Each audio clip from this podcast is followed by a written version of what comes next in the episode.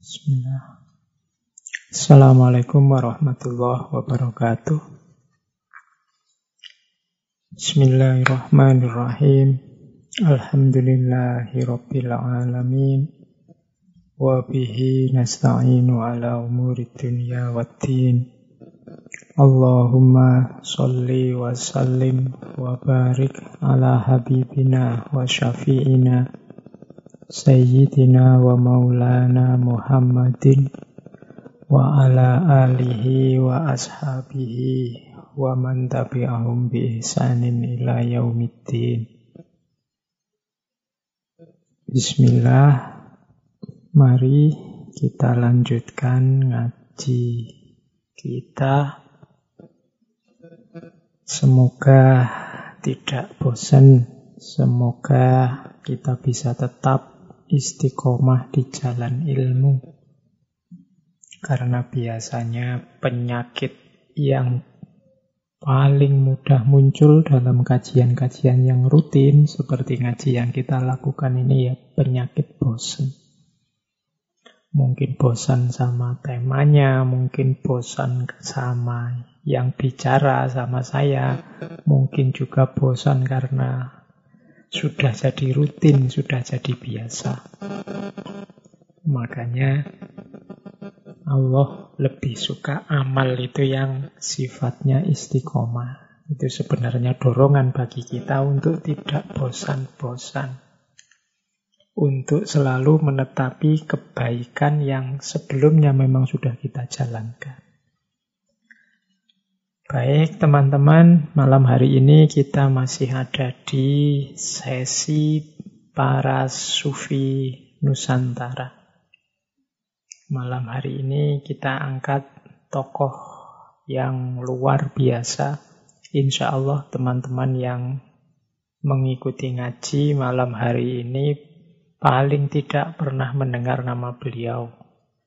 Apalagi teman-teman yang dari pesantren Para santri pasti sudah pernah mendengar nama beliau, bahkan saya hampir pasti sudah pernah mengkaji entah satu entah dua kitab karya-karya beliau. Beliau ini bahkan ada yang menyebut merupakan bapak kitab kuningnya Indonesia karena saking banyaknya karya-karya beliau yang dikaji di pesantren-pesantren. Beliau ini termasuk kebanggaan kita, kebanggaan nasional. Karena beliau ulama besar diakui oleh dunia yang berasal dari Nusantara. Mumpung ini dekat-dekat dengan 17 Agustus, hari kemerdekaan. Belajar tokoh-tokoh seperti beliau ini menurut saya bisa menumbuhkan lagi kebanggaan kita sebagai bangsa Indonesia. Karena sejauh yang saya tahu belakangan ini kan banyak wacana-wacana, banyak diskusi-diskusi, banyak paparan-paparan yang membuat kita lemes, membuat kita galau membuat kita sedih rasanya jadi orang Indonesia ini kok banyak sekali masalahnya, banyak sekali problemnya. Banyak yang menyebut zaman ini zaman yang sudah hampir kiamat, zaman ini buruk sekali macam-macam.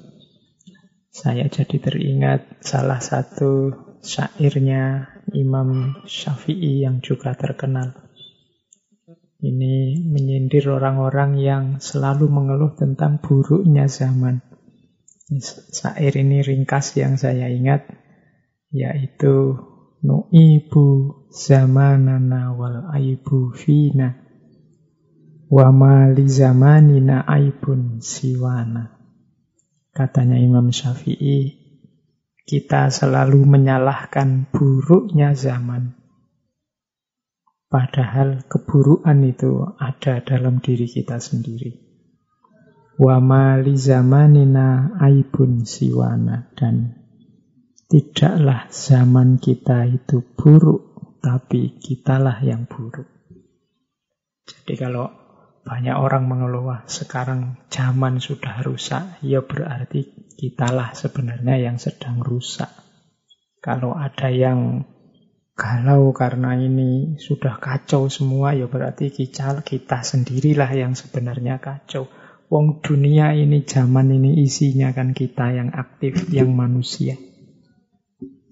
Oke, nah biar ndak galau, biar ndak sumpek, apalagi minder, apalagi merasa tidak pede sebagai bangsa Indonesia, malam hari ini mari kita teladani, kita tengok pelajaran-pelajaran dari beliau Syekh Nawawi Al-Bantani. Nama yang cukup familiar insya Allah. Beliau Nama lengkapnya Muhammad bin Nawawi bin Umar bin Arabi bin Ali bin Jamad bin Masbukil Al-Jawi Al-Bantani. Nama Al-Jawi menunjukkan beliau dari Nusantara. Al-Bantani menunjukkan beliau lahirnya dari Banten. Ya, ini harus dibedakan ya. Ada dua Imam Nawawi yang sama-sama terkenal. Yang satu Imam Nawawi Al-Bantani ini, yang satu tidak kalah terkenalnya Imam Nawawi Ad-Dimaski. Kalau Imam Nawawi Ad-Dimaski ini kita kenal kitabnya Riyadus Solihin. Kalau Imam Nawawi Ad-Dimaski, beliau berasal dari daerah Nawa, Damaskus. Jadi Nawawinya itu mungkin nisbat pada desa beliau Nawa. Berasal dari sekitar abad ke 13 Masehi. Sementara yang kita bahas malam hari ini Imam Nawawi Al-Bantani ini kelahiran Tanara Tirtayasa Serang Banten sekitar tahun 1897 Masehi. Beliau ini kalau teman-teman mungkin banyak yang sudah tahu termasuk kakek buyutnya wakil presiden kita Kiai Haji Ma'ruf Amin. Nah, Syekh Nawawi ini kalau dari sisi keturunan beliau ini keturunan ke-12 dari Sunan Gunung Jati, Maulana Syarif Hidayatullah. Dan nanti dari jalur ayah, kalau ditarik-tarik ke atas, lewat jalur Sultan Hasanuddin, nanti sampai ke Kanjeng Nabi. Ya, hari ini mungkin kita menyebutnya Syekh Mambu Habib mungkin ya, tapi ya memang beliau keturunan Kanjeng Nabi Muhammad melalui jalur Sultan Hasanuddin bin Sunan Gunung Jati. Nah, Syekh Nawawi ini mulai belajar ilmu agama sejak usia lima tahun dari ayahnya sendiri. Nanti juga belajar ke ulama-ulama yang ada di sana, di sekitar sana, di Purwakarta, di Banten sendiri. Sampai usia 15 tahun. Nah, nanti pada usia 15 tahun, beliau ini berangkat ke Mekah. Ke Arab Saudi untuk belajar selain haji. Jadi banyak memang ulama-ulama dulu itu ya haji sekaligus berguru ke sana. Kalau dulu masih naik kapal, belum ada pesawat. Nah, Imam Nawawi ini setelah tiga tahun di Mekah, sempat pulang ke Banten sekitar 1828. Pas Indonesia sedang mengenaskan nasibnya. Kita sedang dijajah oleh Belanda. Banyak praktek-praktek kezoliman, kesewenang-wenangan yang dilakukan oleh para penjajah terhadap rakyat. Nah, ini situasi rakyat saat itu membangkitkan semangat jihadnya Imam Nawawi. Beliau merasa terpanggil untuk menghapuskan ketidakadilan kesewenang-wenangan yang dilakukan Hindia Belanda dengan cara beliau sendiri yaitu lewat jalur dakwah. Tapi lama-lama dicurigai sama Belanda. Akhirnya dicekal oleh Belanda. Bahkan nanti beliau ini sempat dituduh termasuk pendukung Pangeran Diponegoro. Sehingga beliau diawasi terus, jadi tidak bebas. Sampai akhirnya beliau memilih balik lagi ke Mekah, memperdalam ilmu di sana, sekaligus nanti banyak berdatangan orang-orang dari Indonesia, dari Jawa ke sana untuk belajar juga pada beliau. Setelah beliau belajar dari banyak ulama, Guru-guru beliau di Mekah banyak dari berbagai bidang ilmu-ilmu keislaman. Mungkin yang tercatat, misalnya teman-teman pernah dengar Syekh Muhammad Khotib Samba, Syekh Abdul Ghani Bima, Syekh Yusuf Samulaweni. Ini yang dari Indonesia, dari Nusantara. Kemudian juga ada Syekh Ahmad Zaini Dahlan, Syekh Muhammad Khatib Al-Hambali, Syekh Abdul Hamid Dagestani, dan lain-lain. Ini guru-guru beliau.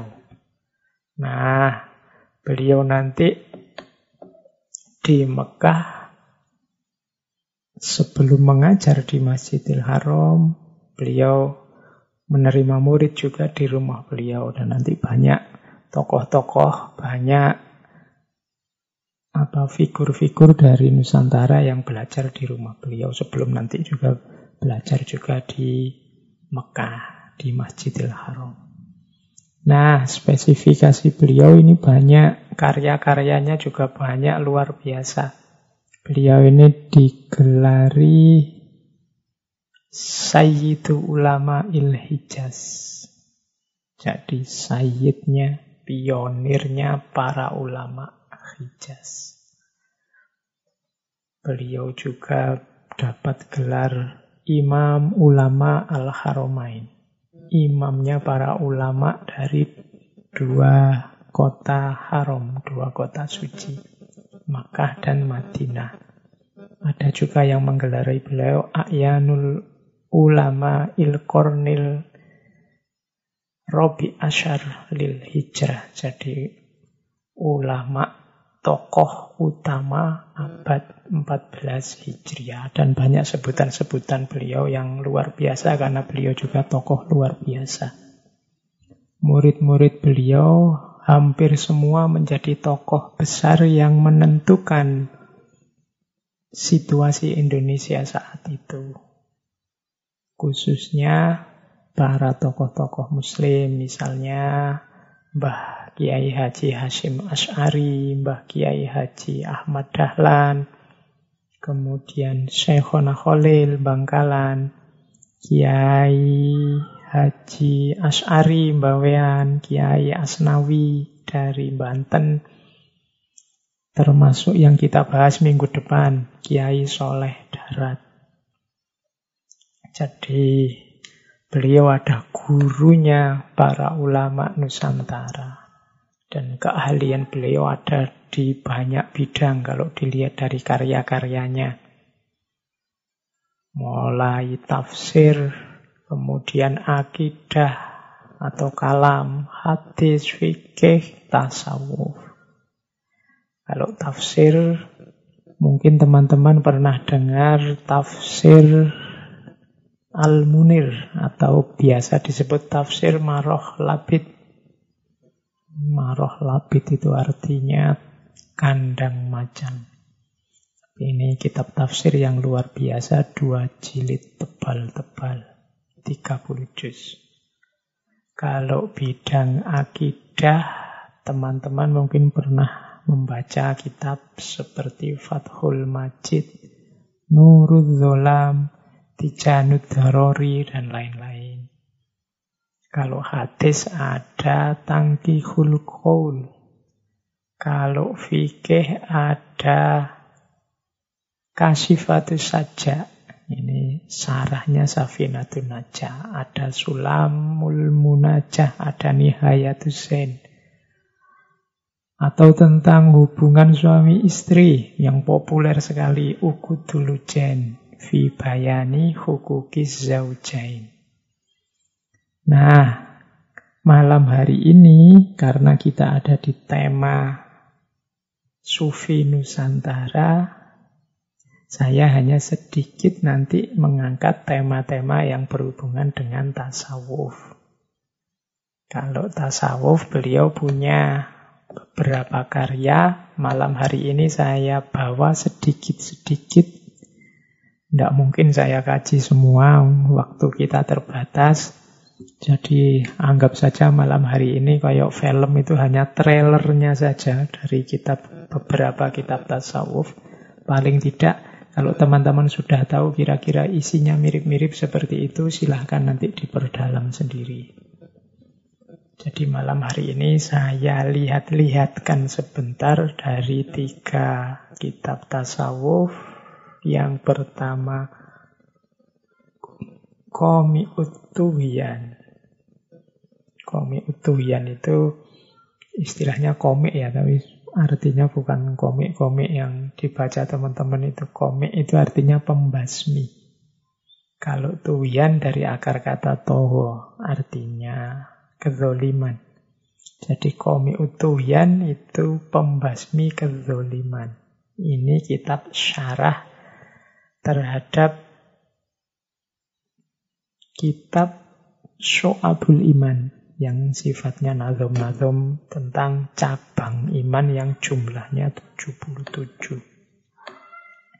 Kemudian juga saya bawa malam ini sedikit dari mungkin teman-teman pernah dengar pasti Nasoihul Ibad.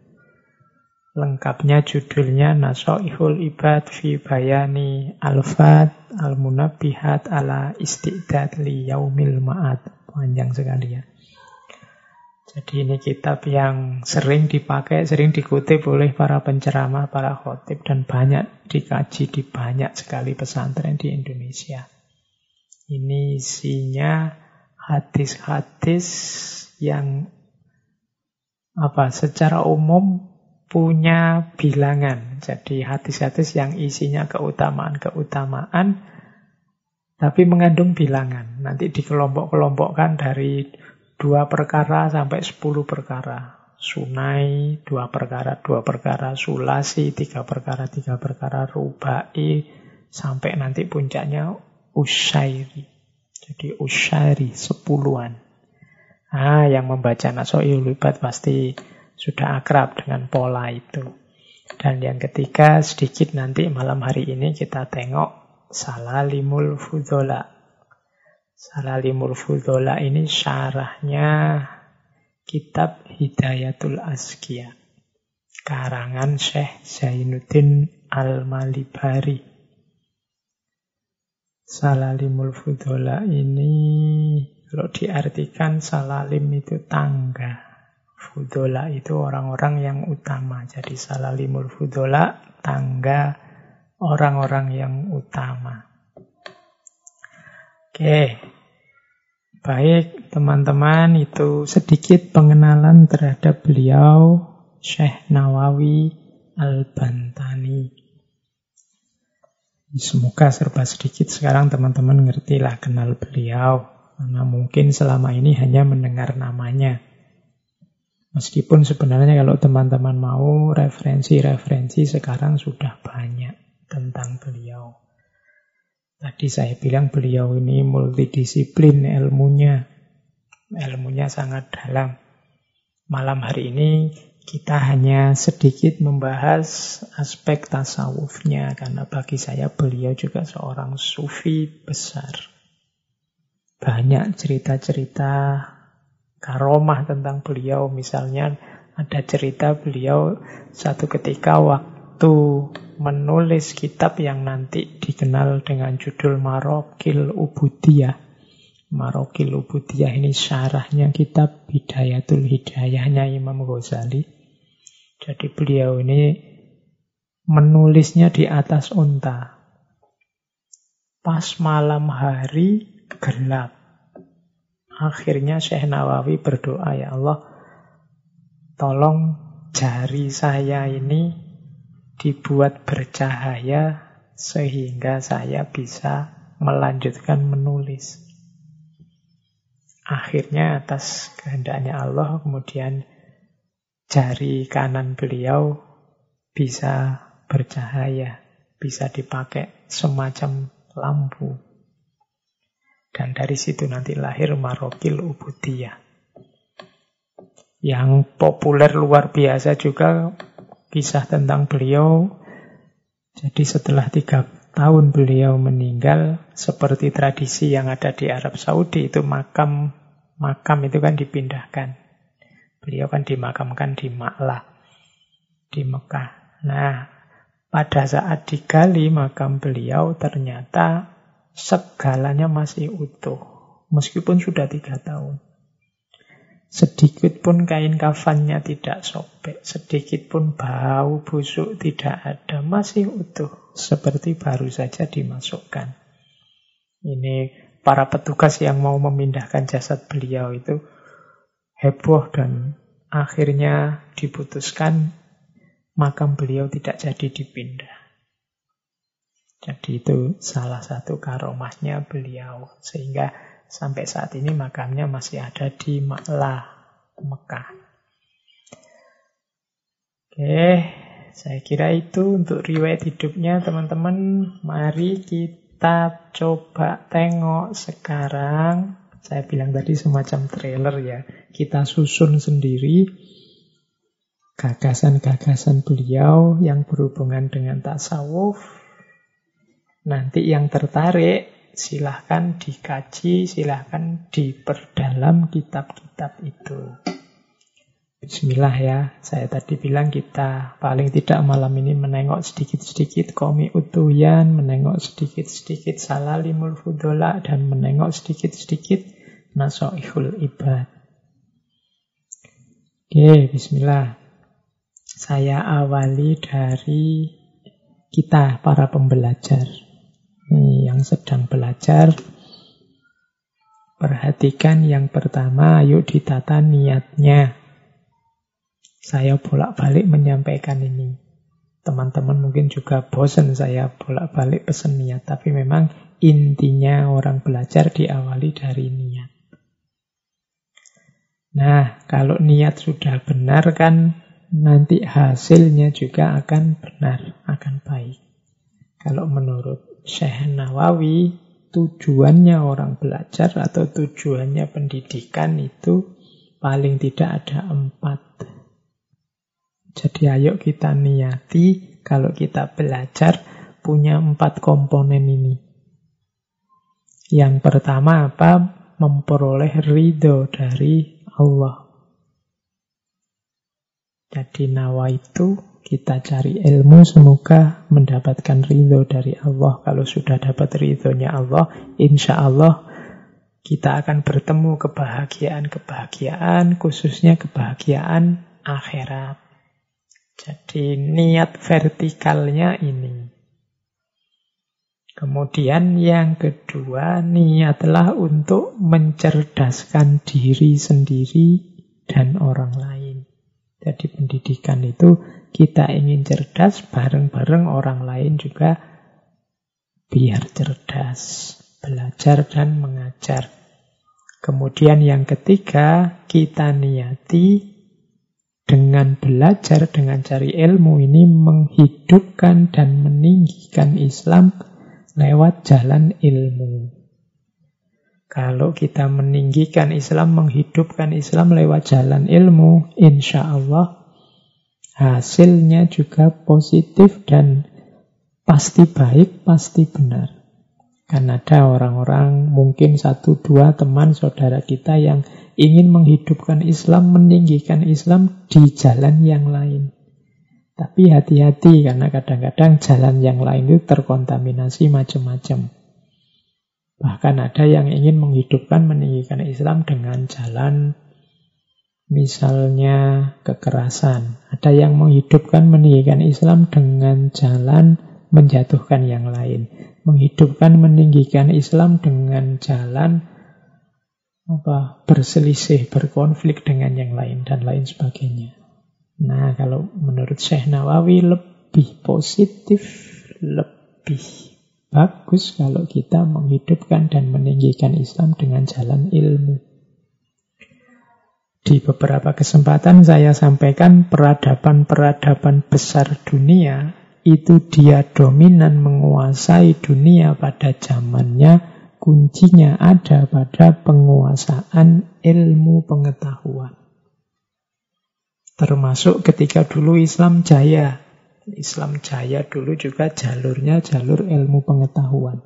Sehingga Orang-orang dari seluruh penjuru dunia ingin belajar ke kita. Maka cara ini bisa kita ikuti sekarang. Ayo kita hidupkan, kita tinggikan Islam lewat jalur ilmu. Jadi jadikan ini salah satu niat kita saat belajar. Yang keempat, bersyukur atas nikmat akal dan nikmat kesehatan. Kita sempat belajar malam hari ini termasuk kita mau belajar itu adalah nikmat yang luar biasa dari Allah. Allah memberi kita kesehatan lahir, kesehatan batin, dan memberi kita hidayah sehingga kita mau belajar dan malam ini merasakan nikmatnya akal dan nikmatnya sehat. Berarti harus kita syukuri Nawa itu kita belajar mencari ridho Allah biar kita pinter, biar kita cerdas, bisa menghidupkan dan meninggikan Islam lewat jalur ilmu sekaligus menunjukkan rasa syukur kita atas nikmat akal dan nikmat kesehatan. Baik, teman-teman, kita awali kajian kita tentang Syekh Nawawi ini khususnya dalam tema-tema tasawuf dalam hal yang berhubungan dengan tasawuf. Seperti saya bilang tadi ya kita milih beberapa yang mungkin relevan untuk yang minat dengan kajian tasawuf. Dan kemudian kalau teman-teman memang berminat ya silahkan diperdalam sendiri Tadi sudah saya sebut kitab-kitab tasawuf yang ditulis oleh Syekh Nawawi antara lain Salalim Al-Fudola, kemudian Komi Utuyan dan juga Nasoihul Ibad. Kita awali pertama dari Salalim Al-Fudola. Saya ambil isu dasarnya dulu dari Salalim yaitu keterkaitan antara syariat, torikot, dan hakikat. Ini tiga istilah yang dibahas oleh banyak sufi. Karena rupanya banyak orang yang salah paham terhadap tasawuf. Dianggapnya tasawuf itu sudah anti syariat. Tidak menjalankan syariat lagi dianggapnya orang-orang sufi itu sudah merasa makomnya tinggi sehingga sudah tidak mau syariat lagi. Padahal kalau teman-teman jeli menjelajah banyak gagasan-gagasan tasawuf selalu saja disebut ada keterkaitan antara syariat, torikot, dan hakikat. Syariat itu berarti ketetapan-ketetapan Allah untuk kita jalankan, termasuk larangan-larangannya untuk kita tinggalkan, yang itu disebut dalam Al-Quran dan Sunnah. Wilayahnya adalah wilayah fikih. Sholat, zakat, puasa, sodakoh, wudhu, dan lain sebagainya. Ini namanya syariat ada dasarnya Al-Quran, ada dasarnya Sunnah. semua perilaku kita sebagai seorang yang beragama, seorang muslim harus punya dasar, punya akar dalam syariat. Tidak boleh ngarang sendiri. Cuma syariat ini akan hanya jadi formalitas, tidak punya nilai, tidak ada rasanya, bahkan mungkin dangkal kalau tidak diperdalam lewat jalur torikot. Torikot ini semacam dimensi batinnya syariat. Makanya Syekh Nawawi mendefinisikannya pendalaman pelaksanaan syariat. Jadi ketika orang menjalankan syariat, dia akan sempurna, dia akan mendalam kalau dilanjutkan ke jalur torikot.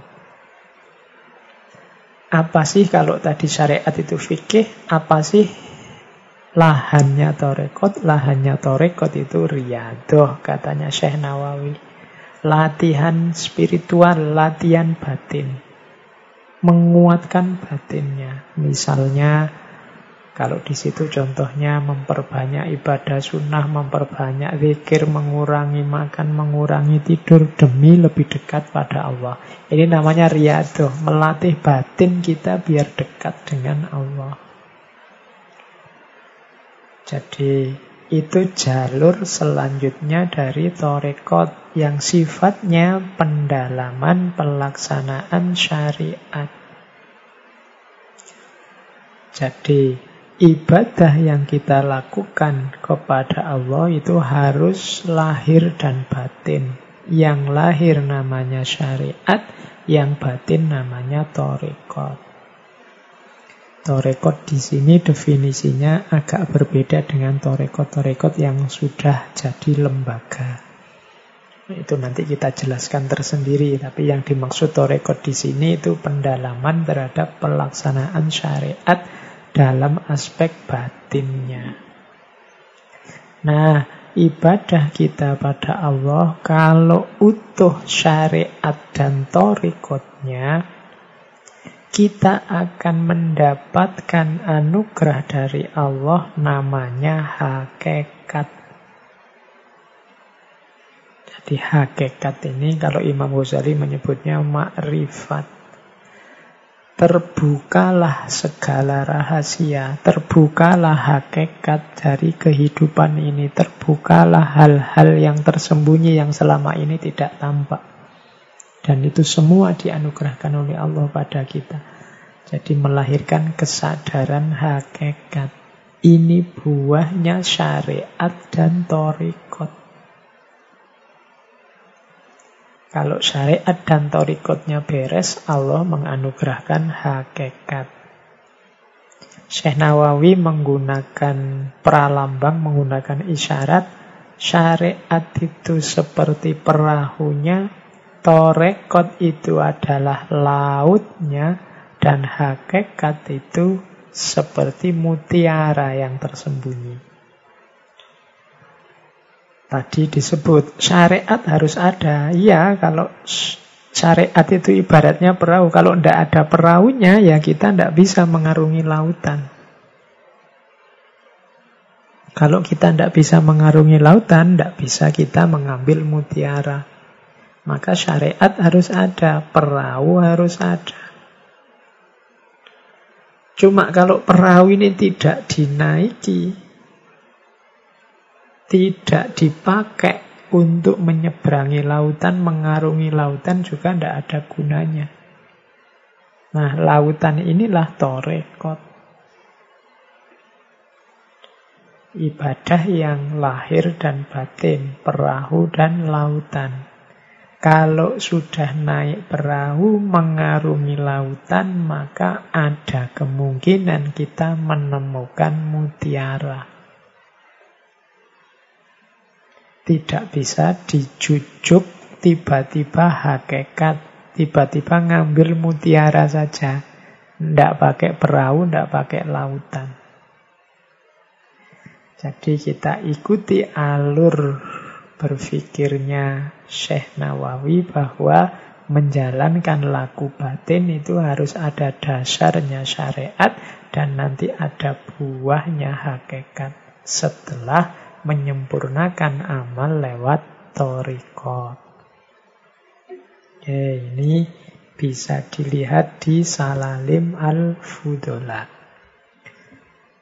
Terus kalau sudah ngerti petanya syariat torekot hakikat, sekarang saatnya melakukan perjalanan di dunia sufi, menempuh jalan sufi. Ini nanti Syekh Nawawi dalam Salalim Al-Fudzola memberi sembilan wasiat yang harus diperhatikan oleh mereka yang berminat untuk menempuh jalan batin. Mari kita lihat satu-satu yang sembilan ini. Siapa tahu bermanfaat untuk kita. Karena kalau mau diteliti banyak problem-problem hidup kita itu bukan karena dimensi lahiriahnya yang kacau, tapi semuanya berawal dari batin kita yang tidak tergarap serius. Maka tema-tema sufi seperti yang kita bahas malam hari ini menurut saya penting untuk membawa harmoni dan kestabilan dari banyak kekacauan-kekacauan yang terjadi di sekeliling kita hari ini. Nah, yang pertama harus ditempuh oleh siapa pun yang berminat menggarap batinnya adalah taubat. Taubat ini tema yang dibahas oleh hampir semua sufi dan merupakan gerbang pertama yang harus dilalui oleh para salikin yang berjalan di jalan sufi. Taubat itu berarti sadar bahwa dirinya punya banyak salah, banyak dosa. Setelah sadar, memohon ampun kepada Allah. Setelah mohon ampun, niat secara sungguh-sungguh untuk tidak mengulangi lagi kesalahan yang sudah dilakukan. Kemudian yang keempat, kalau itu menyangkut haknya orang lain, yang kita langgar atau kita ambil, maka dalam ranah taubat harus kita kembalikan hak orang lain itu. Jadi taubat itu variabelnya empat, ada penyesalan, ada mohon ampun, ada niat yang sungguh-sungguh untuk tidak mengulang, dan ada mengembalikan hak orang lain kalau ada yang terambil atau terikut.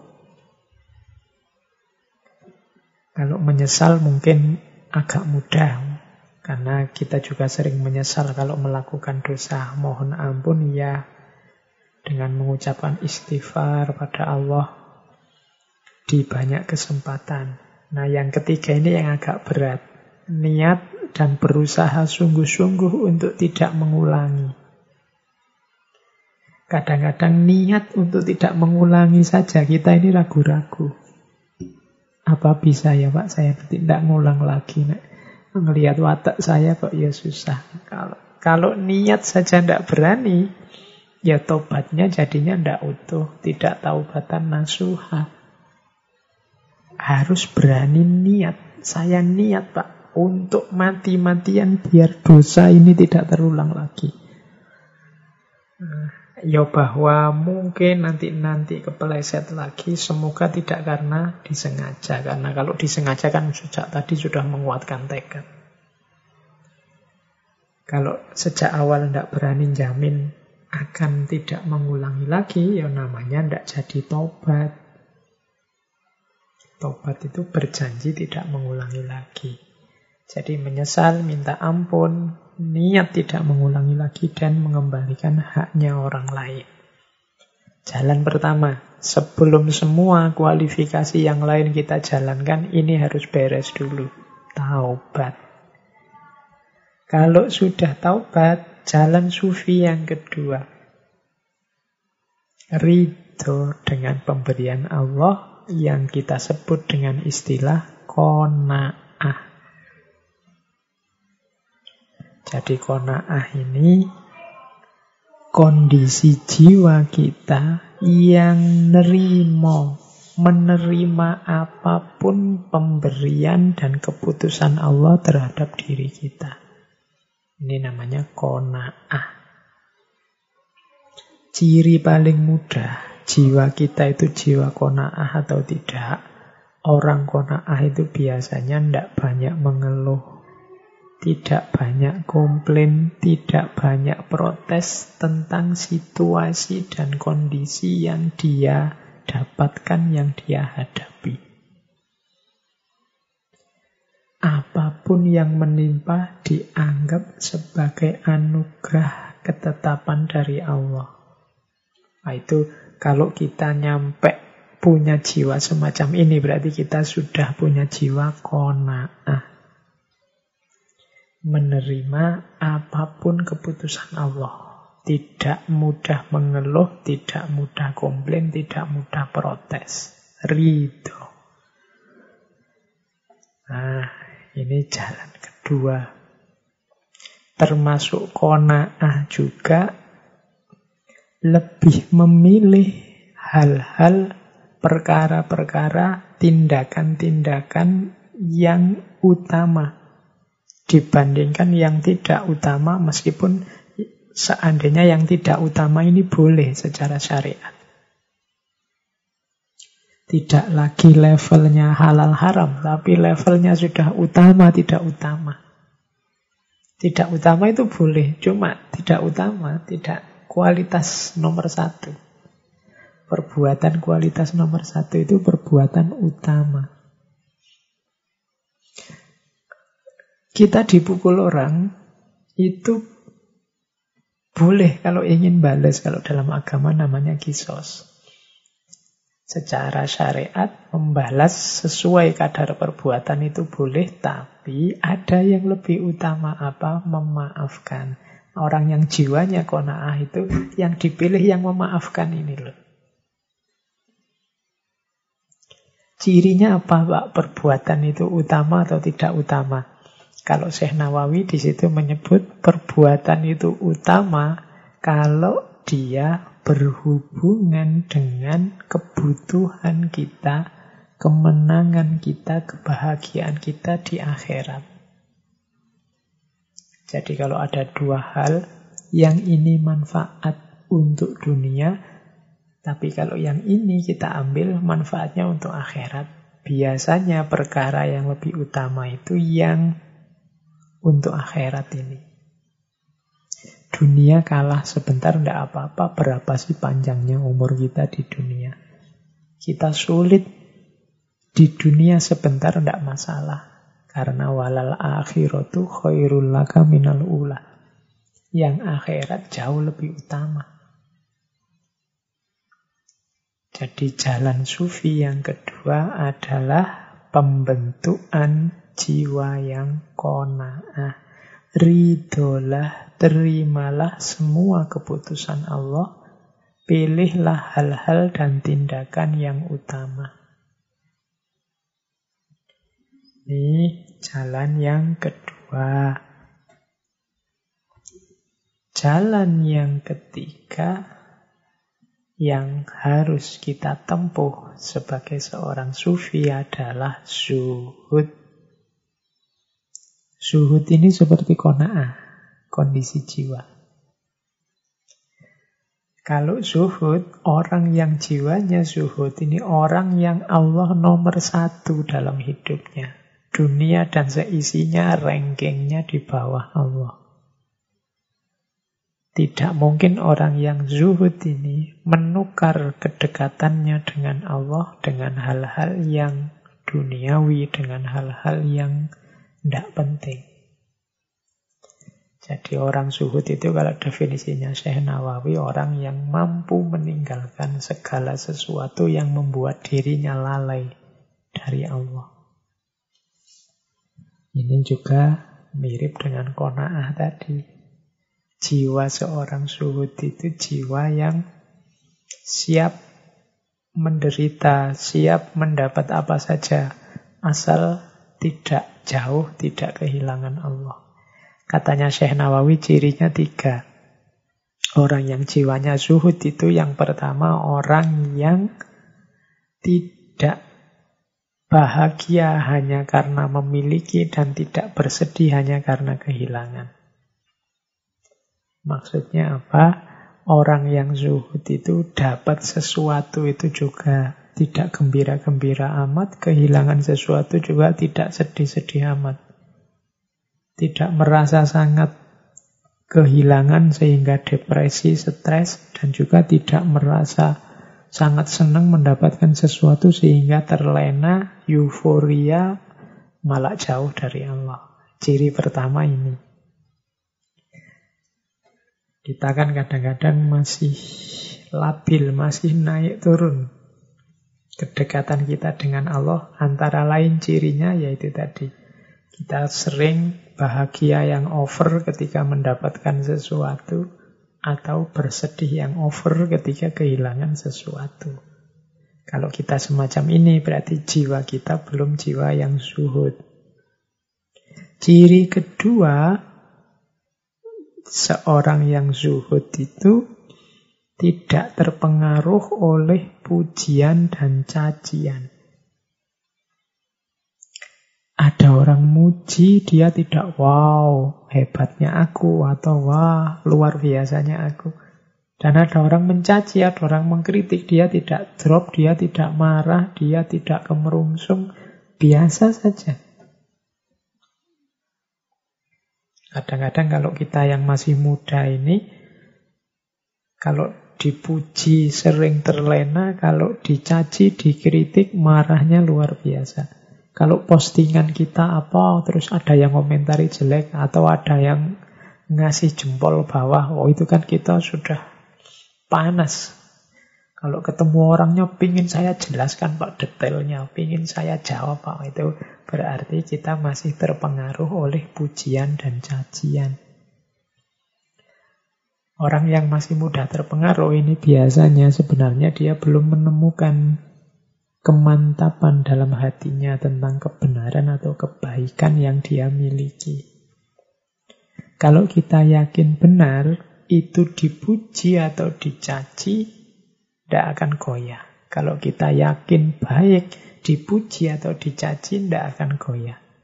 Biasanya yang membuat goyah itu karena kita sendiri tidak terlalu yakin dengan kebenaran dan kebaikan yang kita miliki. Kalau sudah yakin ya tidak kaget ada orang muji. Alhamdulillah semua bukan jasaku tapi semua adalah anugerahnya Allah. Ada orang mencaci, ada orang mengkritik. Alhamdulillah aku dapat kesempatan untuk evaluasi. Jangan-jangan memang ada yang keliru. Sehingga setelah ini aku bisa memperbaiki diri.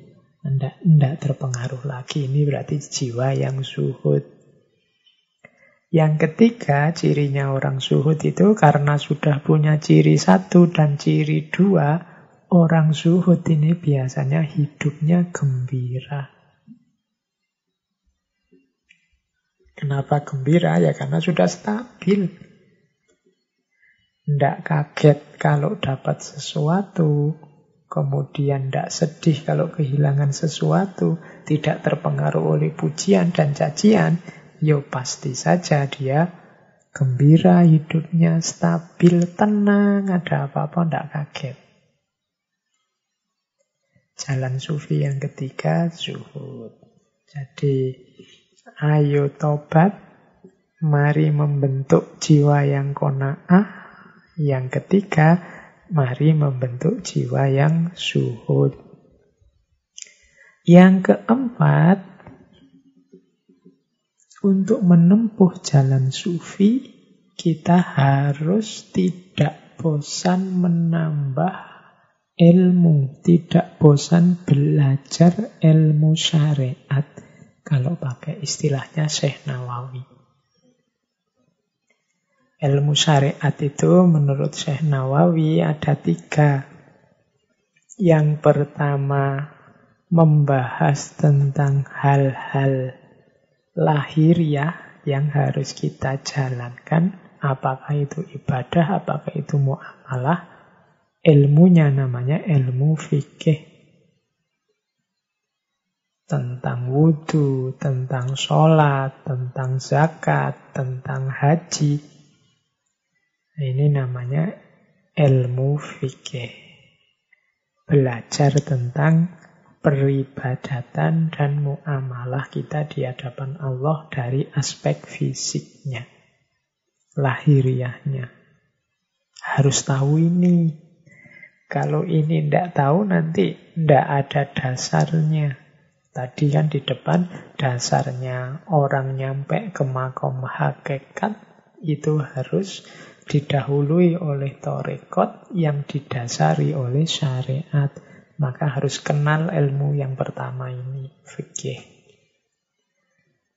Dan juga harus kenal ilmu yang kedua, ilmu akidah. Akidah ini berhubungan dengan keimanan. Kenapa ini penting? Ya karena dasarnya semua perilaku agama itu akidah. Keimanan kita pada Allah. Jangan sampai nyeleweng, jangan sampai ndak sadar musyrik, ndak sadar kufur, ndak ngerti bahwa sudah melakukan kekufuran atau kemusyrikan atau kebid'ahan atau dan macam-macam. Ilmunya namanya ilmu tauhid atau ilmu akidah. Harus belajar ini juga. Selain belajar ilmu fikih, harus belajar ilmu akidah. Plus yang ketiga yang juga sama-sama wajib, yaitu belajar ilmu tasawuf. Dalam rangka apa? Kalau tadi fikih ini lahiriahnya, tauhid ini membahas dasar keimanannya, kalau tasawuf urusan hati dan batinnya. Tasawuf ini penting biar fikihnya tidak formalitas dan lahiriah saja.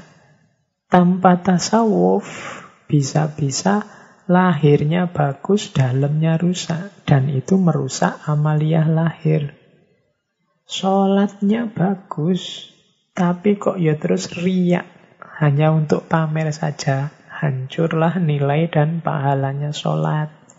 Hajinya sih luar biasa bolak-balik, tapi kok ya terus jadi orang sombong, merasa lebih dari yang lain, rusaklah pahala keutamaan haji yang dia lakukan. Zakat tidak berhenti-berhenti, sodakoh, infak, membantu tetangganya yang fakir miskin. Tapi kok masih ada dengki, rusaklah dimensi batinnya dan amaliyah lahirnya otomatis juga ikut rusak. Maka ilmu tasawuf penting untuk menjaga ini semua. Jadi menurut Syekh Nawawi yang keempat, seorang yang berjalan di jalan sufi harus tetap mau belajar, nambah wawasan, meluaskan ilmu. Jangan merasa, wah saya sudah makrifat ini pak, tidak perlu belajar lagi. Oh, saya sudah kasaf ini pak, ilmu ini laduni kabeh, tidak butuh belajar lagi. Tidak. Coba teman-teman perhatikan para sufi, para ulama. Sampai tua, bahkan sampai meninggal, masih aktif berkarya, masih aktif ngaji, masih aktif belajar. Karena manusia tidak ada yang sempurna, tidak ada yang final 100% mutlak, tidak ada. Selalu ada kurangnya, selalu ada keplesetnya, selalu ada lemahnya. Maka harus mau terus belajar nambah ilmu. Kalau tidak mau nambah ilmu, ya nanti macet dengan segala kelemahan dan kekurangannya, tidak naik-naik kelas. Ini jalan yang keempat. Jalan sufi yang kelima adalah gemar hobi dengan menjalankan yang sunnah-sunnah. Pak, saya cita-citanya sufi, Pak. Tapi kalau sholat malam kok berat ya, Pak? Sholat rawatib enggak pernah, Pak. Puasa juga ya kalau Ramadan aja, Pak. Nah, yang semacam ini berarti tidak gemar dengan yang sunnah-sunnah. Seorang sufi itu biasanya cinta, gemar, hobi dengan yang sunnah-sunnah. Kalau teman-teman membaca riwayat hidup biografi para aulia, para ulama itu coba diperhatikan. Ada yang kalau malam sholat sekian ratus rakaat, ada yang zikir tidak berhenti-berhenti, ada yang menghatamkan Quran sekian hari sekali, dan seterusnya, semacam-macam. Menunjukkan, yang menunjukkan bahwa mereka sangat gemar dengan hal-hal yang sunnah. Jadi hidupkan ini kalau kita memang ingin menempuh jalan sufi. Sufi kok tidak suka yang sunnah-sunnah, pokoknya yang wajib-wajib tok wis cukup. Oh, berarti belum mantap niatnya untuk menempuh jalan sufi. Karena seorang sufi itu seorang yang sangat cinta dengan Allah, ingin selalu bersama Allah, ingin selalu dekat, ingin selalu bersama. Sehingga apa pun media, apa pun momen yang memungkinkan untuk dekat dengan Allah dimanfaatkan sebaik-baiknya.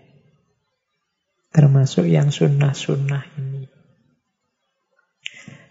Di antara kegemaran pada yang sunnah adalah memperhatikan adab serta akhlak.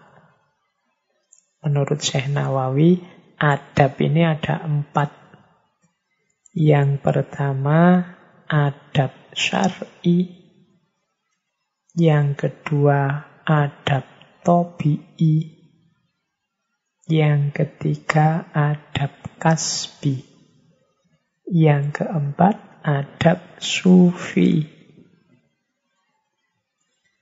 Ini berarti apa? Ayo memperhatikan empat hal ini. Biar kita masuk dalam kategori orang yang akhlak dan adabnya baik. Yang pertama apa? Adab syar'i. Adab syar'i itu berarti ayo memperhatikan teknis syarat rukun aturan main yang benar saat kita menjalankan perintah Allah dan menjauhi larangannya. Ini namanya adab syar'i. Cara wudhu yang benar, cara sholat yang benar, cara haji yang benar. Nah, ini namanya adab syar'i. Yang kedua, adab tobi'i. Adab tobi'i ini maksudnya apa? Membentuk karakter. Ayo jadi orang yang jujur. Ayo jadi orang yang penyayang. Ayo jadi orang yang pemaaf. Ini namanya adab tobi'i. Ini juga harus diperhatikan untuk membuat kita jadi orang yang beradab serta berakhlak. Yang ketiga, adab kasbi. Adab kasbi ini cara kita, upaya kita untuk memperoleh sesuatu dalam hidup. Cara kita cari uang, cara kita cari ilmu, cara kita dan lain sebagainya. Kasep itu kan artinya memperoleh. Kita punya target, punya cita-cita, punya keinginan duniawi, maka harus kita perhatikan cara memperolehnya. Itu namanya adab kasbi. Yang keempat, adab sufi. Kalau adab sufi ini hubungannya dengan akhlak yang diajarkan dalam tasawuf. Misalnya adab sufi itu mata dipakai untuk melihat apa, jangan melihat apa. Tangan dipakai untuk apa, jangan dipakai untuk apa. Di banyak tema sufi sering kita bahas. Atau silahkan dicek misalnya di Hidayatul Hidayah. Itu seperti kemarin. Hidung, apa yang harus dilakukan dan jangan dilakukan. Telinga, apa yang harus dilakukan dan jangan dilakukan. Nah, ini namanya adab sufi. Jadi di antara hobi kegemaran seorang sufi pada yang sunnah adalah perhatian terhadap akhlak serta adab. Yang itu isinya adab syar'i. Ayo diperhatikan cara teknis metode yang benar untuk menjalankan syariat Allah yang kedua adab tobi'i, ayo membentuk karakter kita dengan karakter akhlak yang karimah, akhlak yang mulia, yang baik. Ada adab kasbi, ayo melakukan sesuatu, memperoleh sesuatu dengan cara yang beradab, dengan cara yang baik. Dan ada adab sufi. Oke, ini jalan sufi yang kelima menempuh jalan sufi dengan cara gemar senang melaksanakan hal-hal yang sunnah. Terus, yang keenam, jalan sufi yang keenam, Syekh Nawawi memberi kita wasiat untuk membentuk karakter tawakal. Tawakal ini nanti kalau di Indonesia diserap menjadi berhubungan dengan kata-kata wakil. Atau teman-teman mungkin masih ingat salah satu kalimat thayyibah hasbunallah wa ni'mal wakil. Allah itu nikmal wakil. Sebaik senikmat-nikmatnya wakil yang bisa dipasrahi. Maksudnya apa? Allah lah tempat untuk berserah diri yang paling puncak, paling baik. Kalau kita sudah bisa membentuk sikap menyerahkan diri sepenuhnya pada Allah, itulah yang disebut jiwa yang tawakal. Jadi bertawakal berarti menyerahkan diri, berserah diri terhadap Allah dalam segala hal. Kehendakku, kehendak kita, kita serahkan pada kehendaknya Allah. Biasanya tawakal ini digandengkan dengan ikhtiar.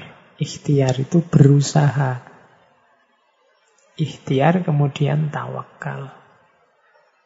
Seorang sufi harus memiliki jiwa yang tawakal. Lawannya tawakal apa? Orang yang merasa mampu, merasa bisa, orang yang merasa kuasa, ini orang yang susah untuk bertawakal.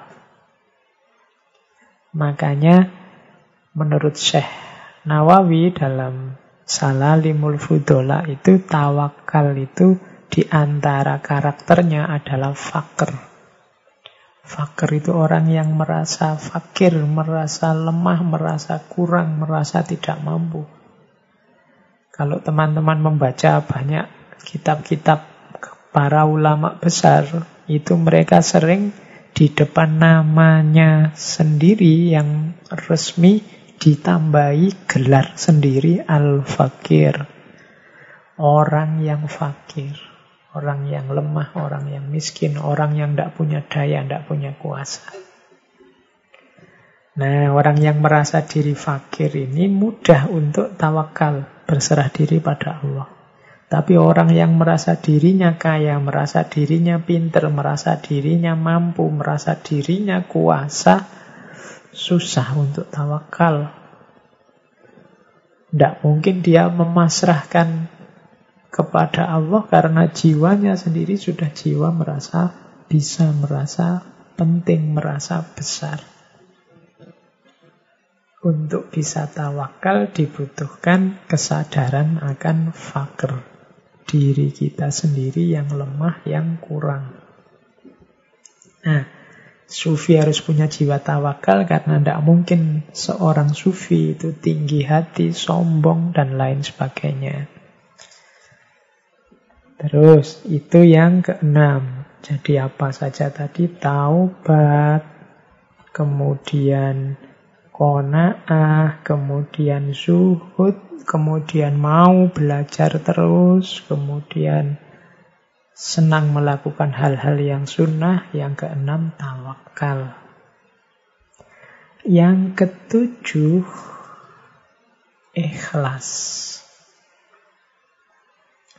Ikhlas ini sudah banyak dijelaskan dalam ngaji filsafat juga beberapa kali di beberapa tema kita jelaskan tentang ikhlas.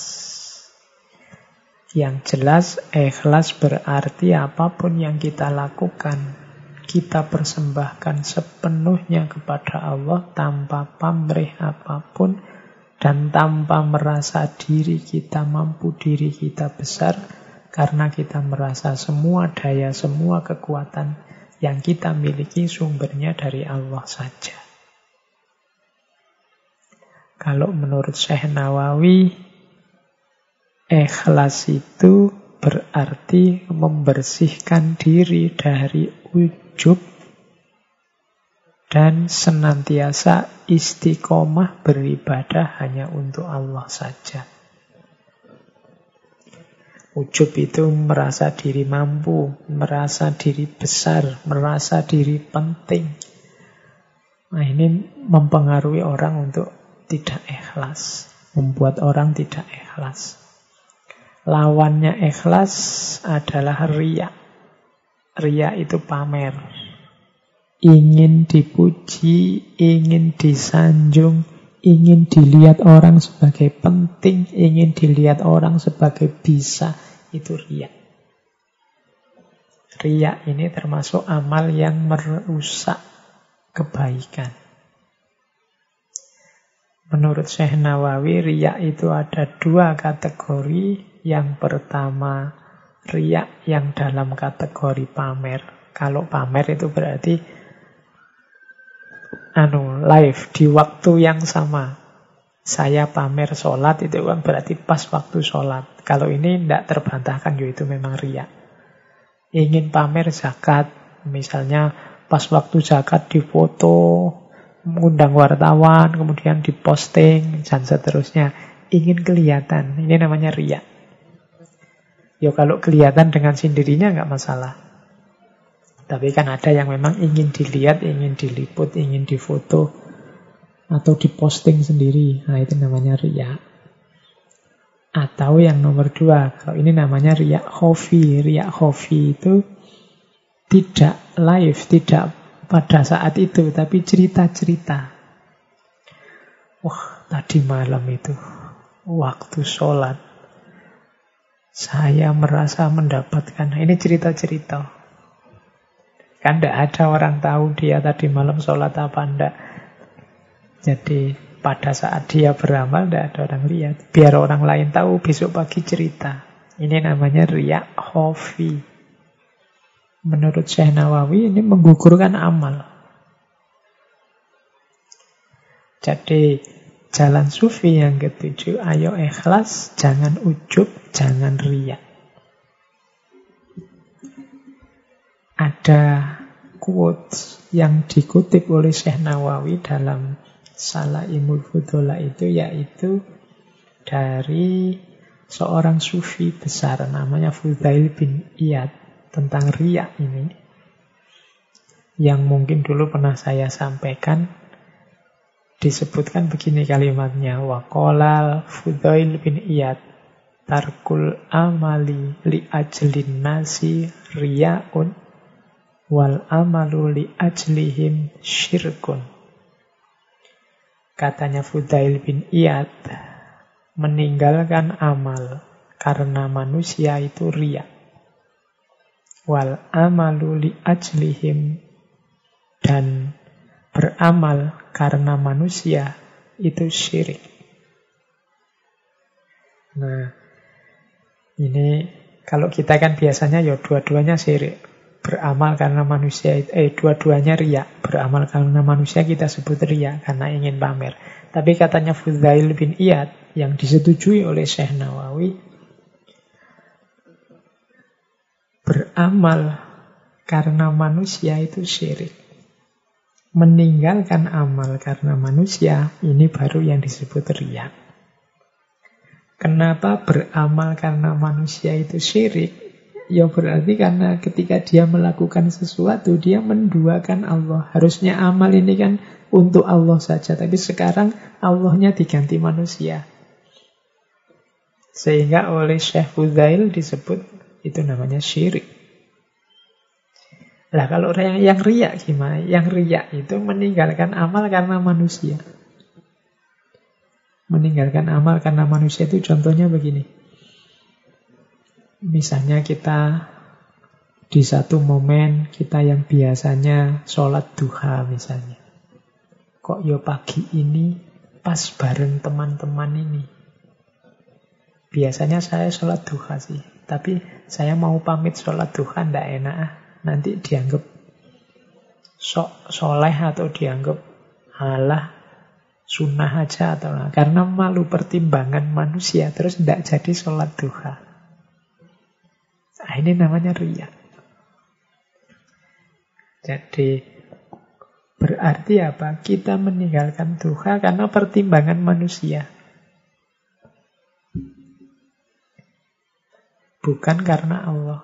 Sebenarnya sih sunnah, tapi karena pertimbangannya pertimbangan manusia, biar orang melihatku, oh enggak sih dia bukan orang soleh, oh enggak sih dia orangnya biasa saja. Oh, pertimbangan manusia.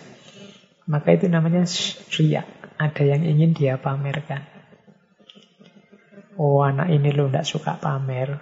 Anak ini sebenarnya rajin Senin Kemis tapi dia tidak diperlihatkan dan seterusnya. Kita ingin dianggap seperti itu. Sebenarnya itulah riak. Anak ini sebenarnya baik luar biasa loh. Nggak pernah posting aja dia. Sebenarnya dia ini amalnya banyak. Dia nggak pernah pamer aja. Padahal itu kita sengaja nggak posting, sengaja nggak pamer. Biar dipuji seperti itu. Nah itu namanya riak. Tapi kebalikannya kalau kita beramal karena manusia itu tidak cuma riak, tapi syirik. Berarti Allah kita padankan dengan manusia yang lain. Itu namanya syirik. Jadi ini pandangan dari Syekh Fudail bin Iyad tentang riak yang merupakan lawannya ikhlas.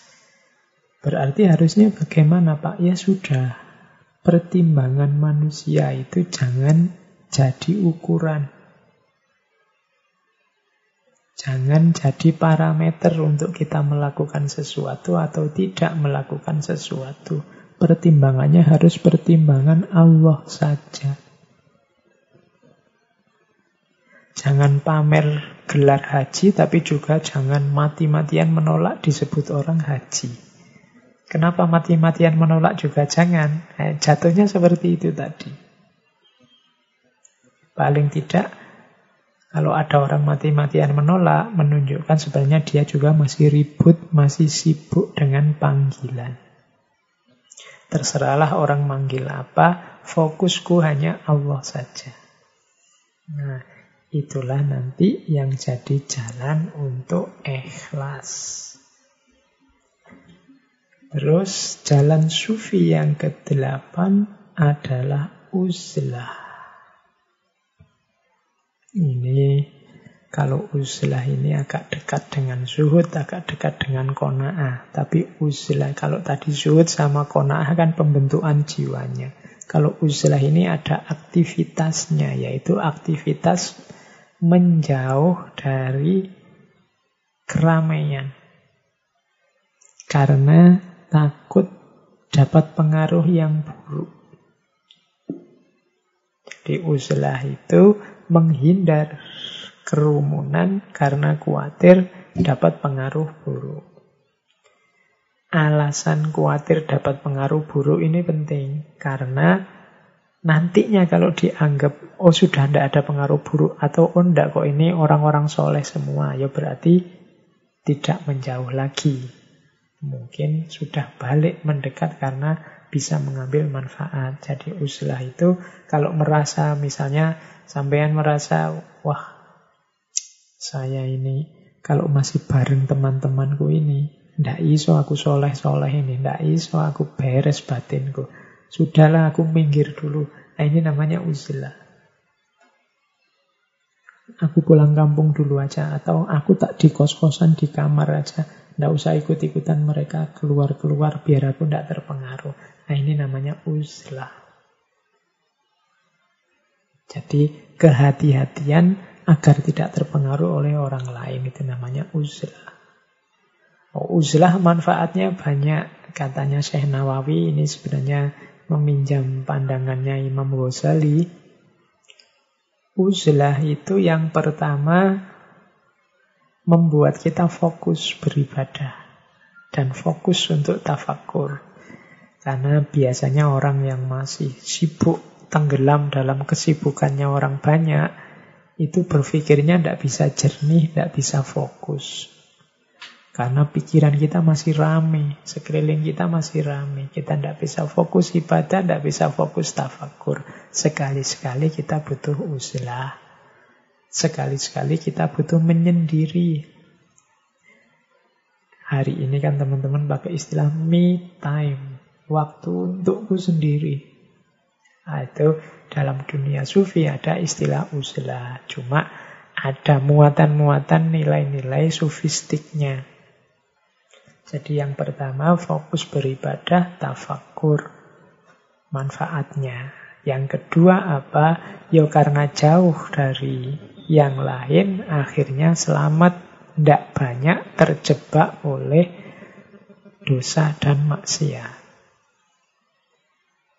Yang ketiga, selamat juga karena jarang berinteraksi, akhirnya tidak banyak dapat fitnah, adu domba, bahkan katanya Syekh Nawawi utang piutang, ya kalau tidak ada temennya mau utang siapa.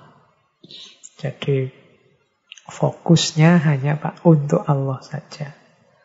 Kemudian terbebas dari pengaruh buruk mencela orang lain, berprasangka buruk pada orang lain, mengadu domba orang lain. Yang kelima, dengan uzlah kita bisa mandiri. Tidak tergantung pada orang lain. Kalau jauh dari orang itu kan kita tidak mudah lagi minta tolong. Kadang-kadang kita ini kalau pas banyak orang jadi manja. Ini minta dibantu, itu minta dibantu. Kadang ngambil pulpen yang di depan saja minta tolong orang lain. Padahal jalan sendiri juga bisa. Membuat kita manja. Tapi uzlah melatih kita mandiri. Memenuhi kebutuhan, keinginan kita sendiri. Melatih untuk bergantung hanya pada Allah saja, tidak bergantung pada orang yang lain. Kita tidak membebani orang lain. Itu manfaat yang keenam. Jadi menempuh jalan sufi ada opsi uzlah menjauh sementara dari keramaian. Dalam dunia tasawuf, menjauh sementara ini hakikatnya dalam rangka melatih jiwa untuk tidak terlalu terikat oleh dunia. Karena kalau terlalu terikat oleh dunia, kita susah untuk dekat dengan Allah. Tapi latihan ini kalau masih kita terganggu oleh banyak orang yang lain, susah.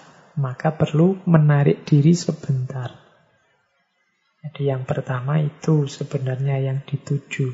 Latihan diri.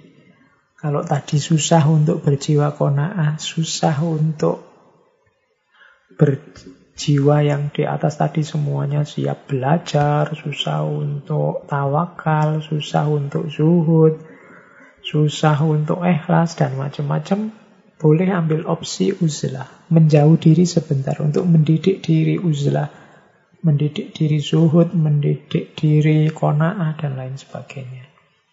Dengan jalan uzlah. Ini opsi yang ke-8. Jalan sufi yang ke-9, tips dari Syekh Nawawi, perhatikan pemanfaatan waktu dengan baik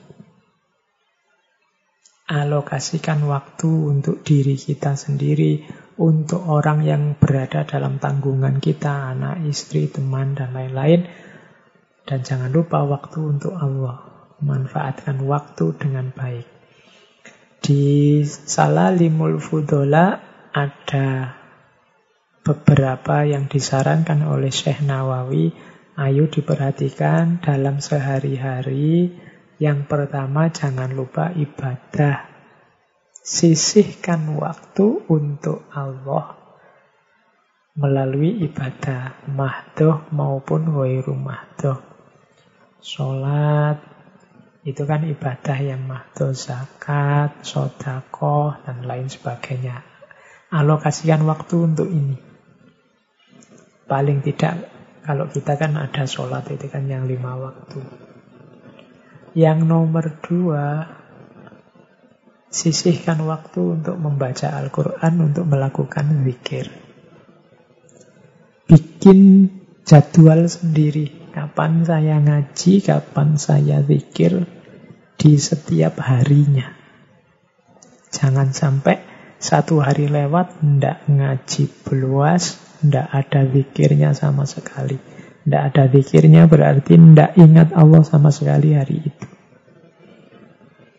Kalau di kampus-kampus sering diprovokasi, pokoknya setiap hari harus membaca. Nah, sisipkan di antara yang dibaca setiap hari itu Al-Quran.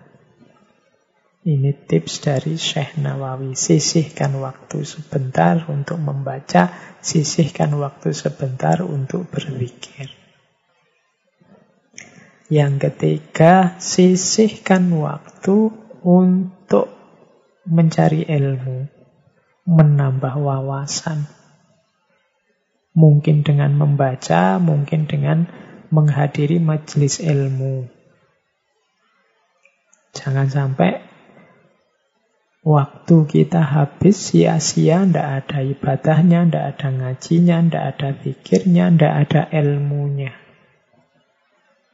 Nah, berarti kita tidak memanfaatkan waktu dengan baik.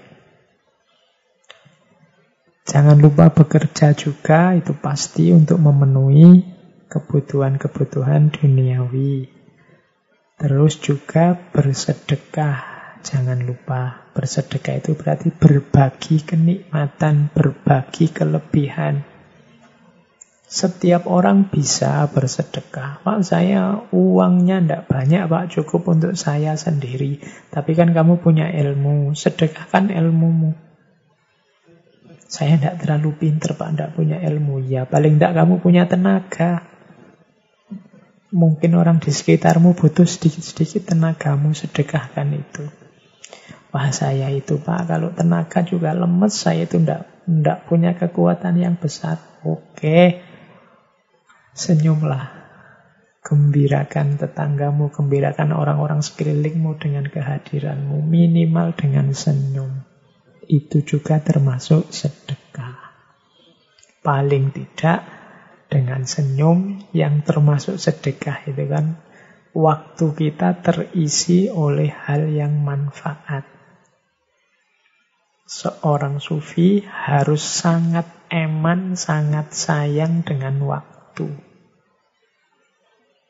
Kalau waktu lewat, tidak ada ibadah di situ, tidak ada ngaji Al-Quran di situ, tidak ada zikir di situ, ilmu tidak tambah, tidak ada pekerjaan yang manfaat untuk diri, keluarga, dan orang lain, tidak ada berbagi, tidak ada sharing, tidak ada sedekah, ah, berarti waktu kita tidak terkelola dengan baik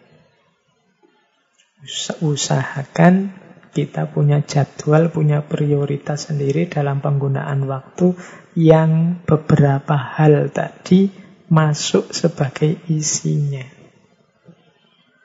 Nah ini petunjuk melalui Salalim Al-Fudola. Sembilan wasiat dari Syekh Nawawi bagi teman-teman yang ingin mendalami tasawuf, menempuh jalan sufi.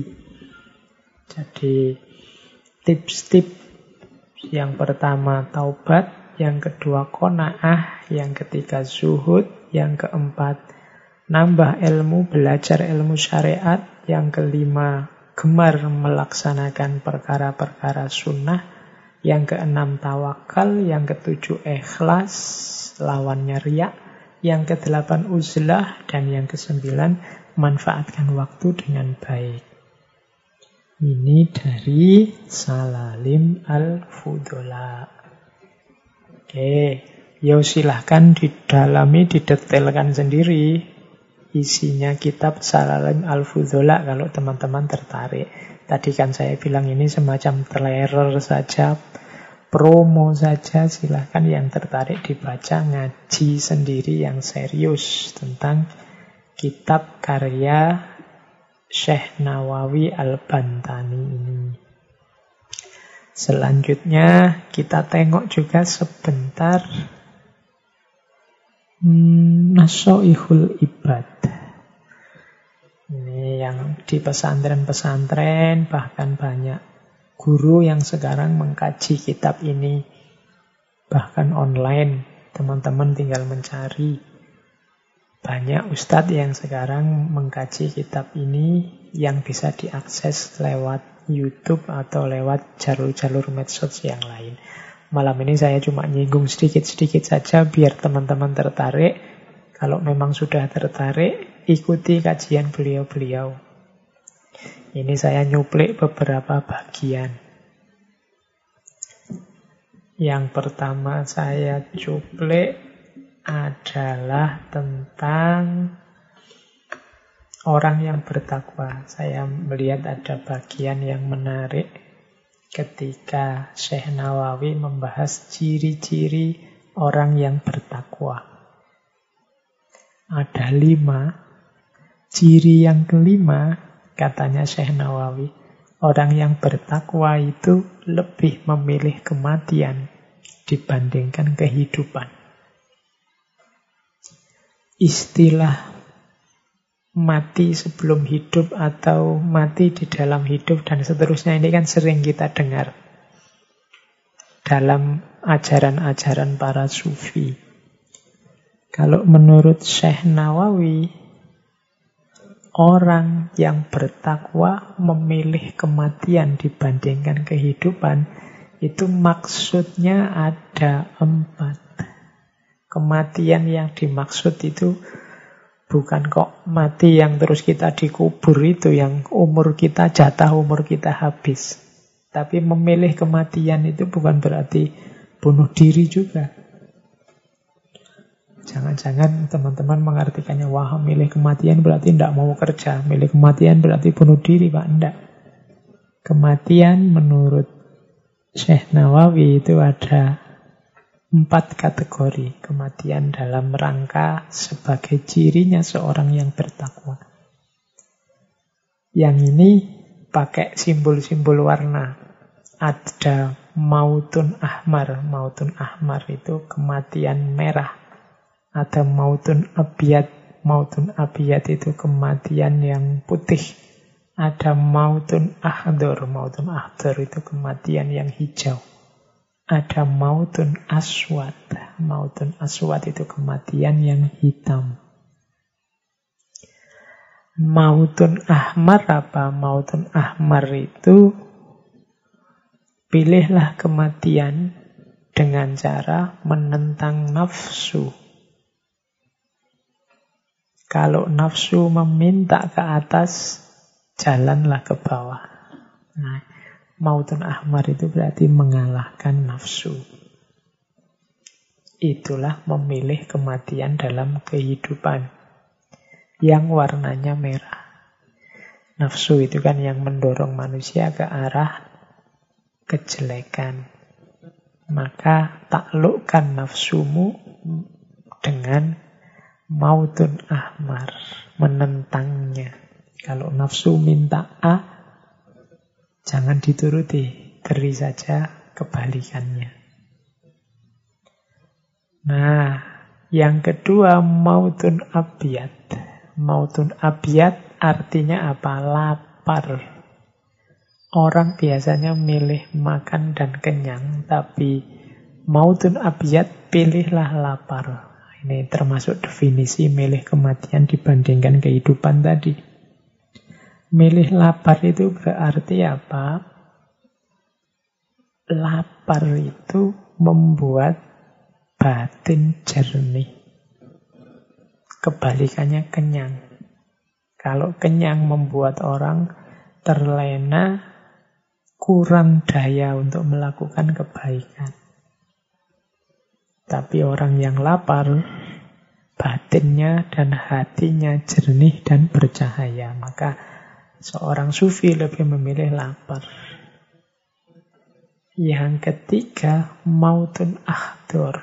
Maut yang hijau. Kalau ini kesederhanaan. Simbolnya pakaian. Jadi tidak bermewahan dalam berpakaian. Itu mautun ahdur. Tadi yang mautun abiyat lapar, kalau mautun ahdar ini sederhana. Dan yang terakhir mautun aswat. Mautun aswat itu tidak merasakan penderitaan yang datangnya dari makhluk karena dia hanya ingat Allah saja. Mautun aswat ini berarti apa? Hidup yang diwarnai oleh Allah saja. Dunia sudah tidak penting lagi. Segala penderitaan, segala kesulitan yang itu duniawi tidak membuatnya gentar. Orang semacam ini tergolong orang yang bertakwa karena memilih kematian dibandingkan kehidupan. Memilih Allah dibandingkan dunia. Yang dia ingat hanya Allah saja. Segala penderitaan dunia tidak penting lagi. Ini seperti munajatnya kanjeng Nabi setelah dikejar-kejar dilempari batu berdarah-darah di Taif yang kemudian Nabi bersabda in lam takun wadiban alayya ya Allah fala ubali asal engkau tidak marah padaku wahai Allah aku tidak peduli. Jadi yang diingat hanya Allah saja. Nah ini Bagian ini bisa dilihat di Nasoihul Ibad. Di Nasoihul Ibad juga saya bawa ada tentang salah satu hadis Nabi yang mungkin bisa jadi pelajaran buat kita diriwayatkan dari Nabi Shallallahu Alaihi Wasallam. Sesungguhnya beliau bersabda, Barang siapa yang pada waktu pagi hari memasuki waktu subuh dalam keadaan mengadu kepada manusia tentang kesulitan hidupnya, maka seakan-akan ia telah mengadukan Tuhannya. Sesungguhnya pengaduan selayaknya hanya kepada Allah, karena pengaduan kesulitan hidup kepada Allah termasuk doa. Adapun mengadu kepada manusia menunjukkan tidak adanya ridho dengan pembagian Allah. Ini sabda Nabi yang mengingatkan kita satu-satunya tempat kita mengadu dalam hidup itu ya Allah. Kalau kita mengadu ke manusia, itu menunjukkan sebenarnya kita tidak ridho kepada ketetapan Allah. Beda dengan kalau kita mengadu pada Allah. Kalau kita mengadu pada Allah, itu sebenarnya mirip seperti kalau kita berdoa meminta sesuatu kepada Allah. Jadi jangan mengadu pada manusia karena hal itu membuktikan engkau sebenarnya sedang tidak ridho dengan pembagian dari Allah. Mengadulah pada Allah karena itu menunjukkan engkau sedang berdoa kepadanya. Ini nasihat dari Nasoihul Ibad. Silahkan nanti dicari bagian itu di Nasoihul Ibad.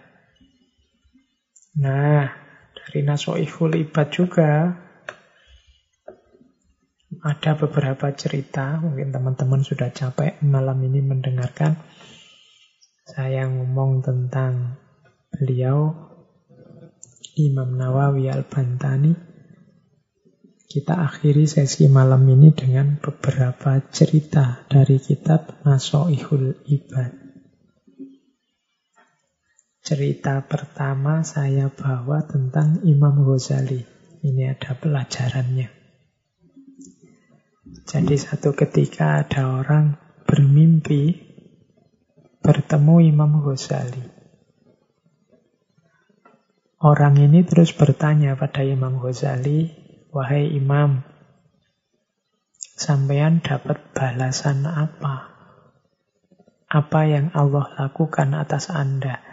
Ini karena Imam Ghazali ini kan manusia yang luar biasa, dapat gelar hujatul Islam, manfaat karyanya tidak henti-henti sampai sekarang memberi manfaat pada orang lain. Menurut logika kita itu pasti beliau ini sudah mendapat tempat terbaik di sisi Allah. Terus makanya orang yang dalam mimpi bertemu beliau ini tanya seperti itu. Tapi Imam Ghazali menjawab, Allah menghadapkan aku kepadanya, lalu menanyakan padaku, dengan pahala apa aku menghadapnya. Lalu aku sebutkan berbagai amal perbuatanku yang baik. Dia berfirman, Aku tidak menerima semua itu. Aku hanya menerima satu amalmu pada suatu hari. Ketika itu ada seekor lalat yang hinggap di tinta kolammu untuk minum. Sedangkan saat itu engkau sedang menulis. Kemudian engkau berhenti menulis untuk memberi kesempatan lalat itu minum. Karena kasih sayangmu terhadapnya, aku mengasihimu. Kemudian Allah berfirman, bawalah hambaku ini ke surga. Cerita ini indah. Ada dua pesan utama menurut saya dari cerita di Nasoihul Ibad ini. Yang pertama, jangan menyombongkan amal. Jangan membanggakan kebaikan. Karena sebaik apa pun, semulia, setinggi apa pun amal baik kita, yang menerima atau menolak amal itu Allah. Allah yang lebih ngerti. Kadang-kadang kita menganggap satu amal ini sudah top, sudah baik, sudah luar biasa. Bisa saja Allah tidak menerima. Kalau dari cerita ini Imam Ghazali dengan segudang prestasi, setinggi itu kemanfaatan untuk manusia, ternyata disebut satu-satu oleh Imam Ghazali. Mungkin ini, mungkin ini. Allah malah berfirman, tidak ada satupun yang aku terima. Mungkin dengan bahasa yang lain, aku tidak tersentuh terhadap satupun amal yang engkau sebut. Tapi ketika ada seekor lalat hinggap di tinta, saat itu engkau sedang asik menulis, Kemudian engkau hentikan aktivitasmu menunggu agar lalat ini sampai kenyang dan pergi. Baru engkau melanjutkan nulis. Nah ini Allah menganggap karena kasih sayangmu itu aku pun mengasihimu. Jadi pelajaran pertama tadi jangan menyombongkan amal, jangan membanggakan amal. Karena Allah yang tahu mana amal yang diterima, mana amal yang ditolak. Yang kedua, pelajaran kasih sayang. Ada banyak sekali cerita yang mengisyaratkan kasih sayang kita akan jadi kunci turunnya rahmat, turunnya kasih sayang Allah pada kita. Seperti ceritanya Imam Ghazali ini. Di Nasoihul Ibad juga ada kisah yang mirip seperti ini, yaitu kisahnya Imam Ashibli. Imam Ashibli ini sama ceritanya seperti Imam Ghazali tadi. Ada seseorang bermimpi ketemu beliau yang saat itu beliau sudah meninggal. Imam Asibli dalam obrolannya dengan orang yang memimpikan dia ini bercerita. Imam Sibli cerita. Setelah beliau meninggal, kemudian Allah menyapa berfirman padaku, katanya Imam Asibli, Wahai Abu Bakar, sebab apa aku mengampunimu? Karena amal baikku, jawabnya Imam Sibli. Imam Sibli ini kan seorang ulama sufi, orang soleh, yang tidak diragukan lagi manfaat dan kebaikannya. Jadi kalau ketika Allah tanya, kira-kira aku akan mengampunimu karena sebab apa? Jawabnya Imam Asyibli, karena amal baikku. Tapi Allah menjawab, tidak, bukan karena itu. Kemudian Asibli menyebut semua ibadahnya. Mungkin karena hajiku ya Allah. Mungkin karena sholat malamku. Mungkin karena puasaku. Semuanya disebut. Tapi Allah menjawabnya tetap tidak. Bukan karena itu. Terus karena apa wahai Tuhanku? Sebab apa sih engkau mengampuniku kok tidak karena semuanya tadi? Ingatkah kamu, kata Allah, saat kamu berjalan di jalan kampung di daerah Baghdad, engkau dapati seekor anak kucing kecil. Anak kucing itu sangat lemah karena kedinginan sampai menggigil.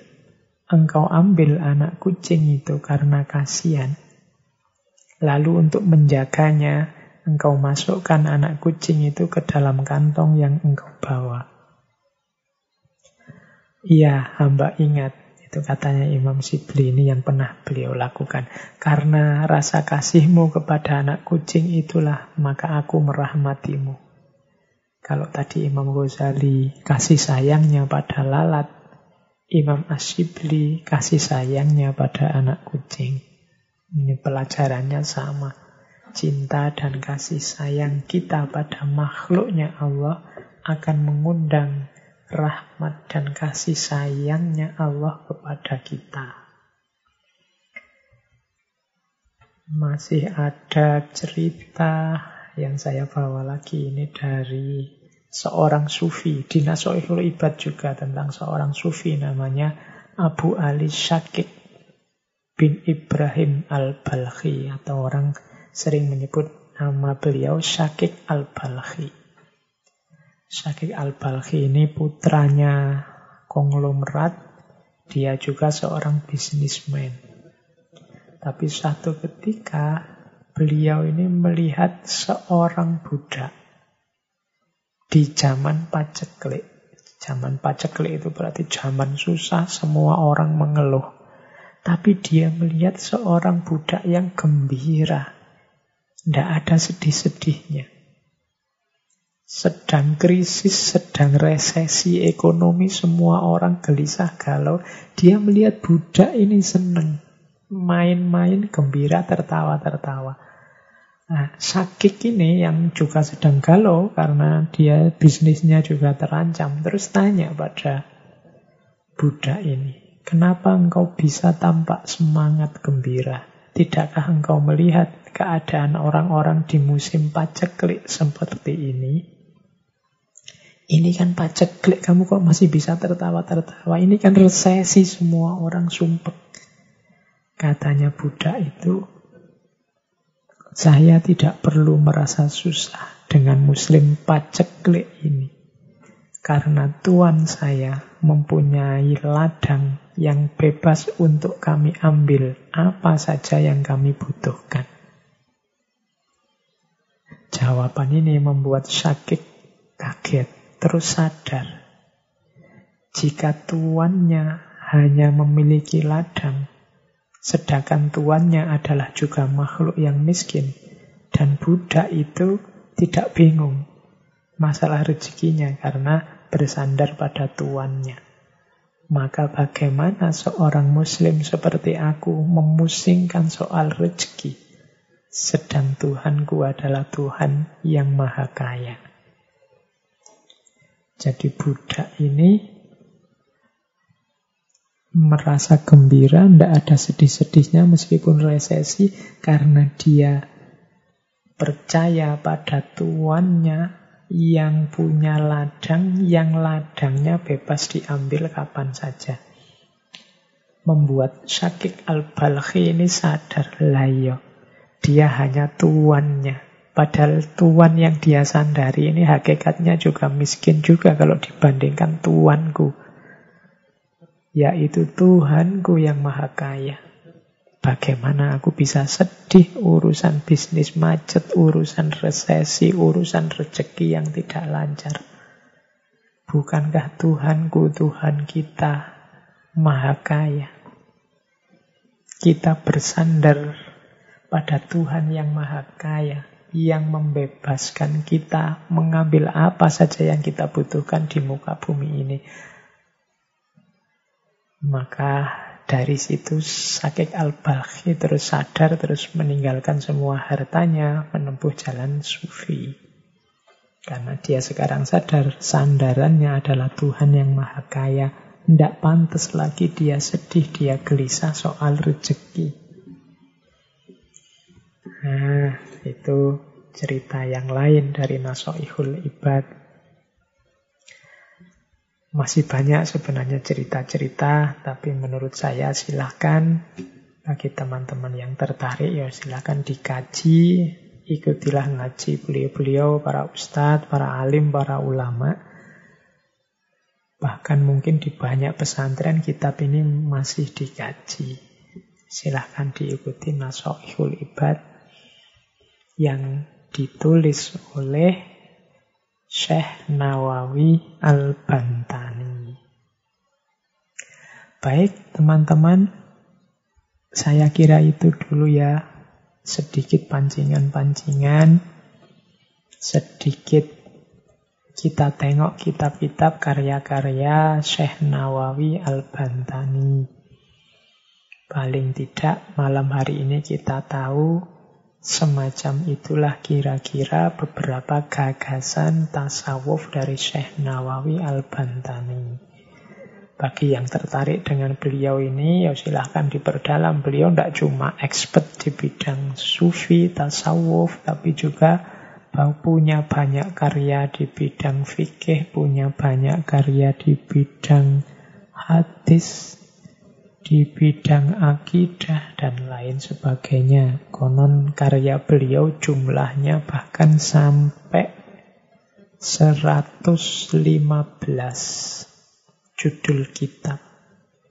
Oh itu lebih banyak jumlah kitab beliau, jumlah karya beliau kalau dibandingkan usia beliau sendiri.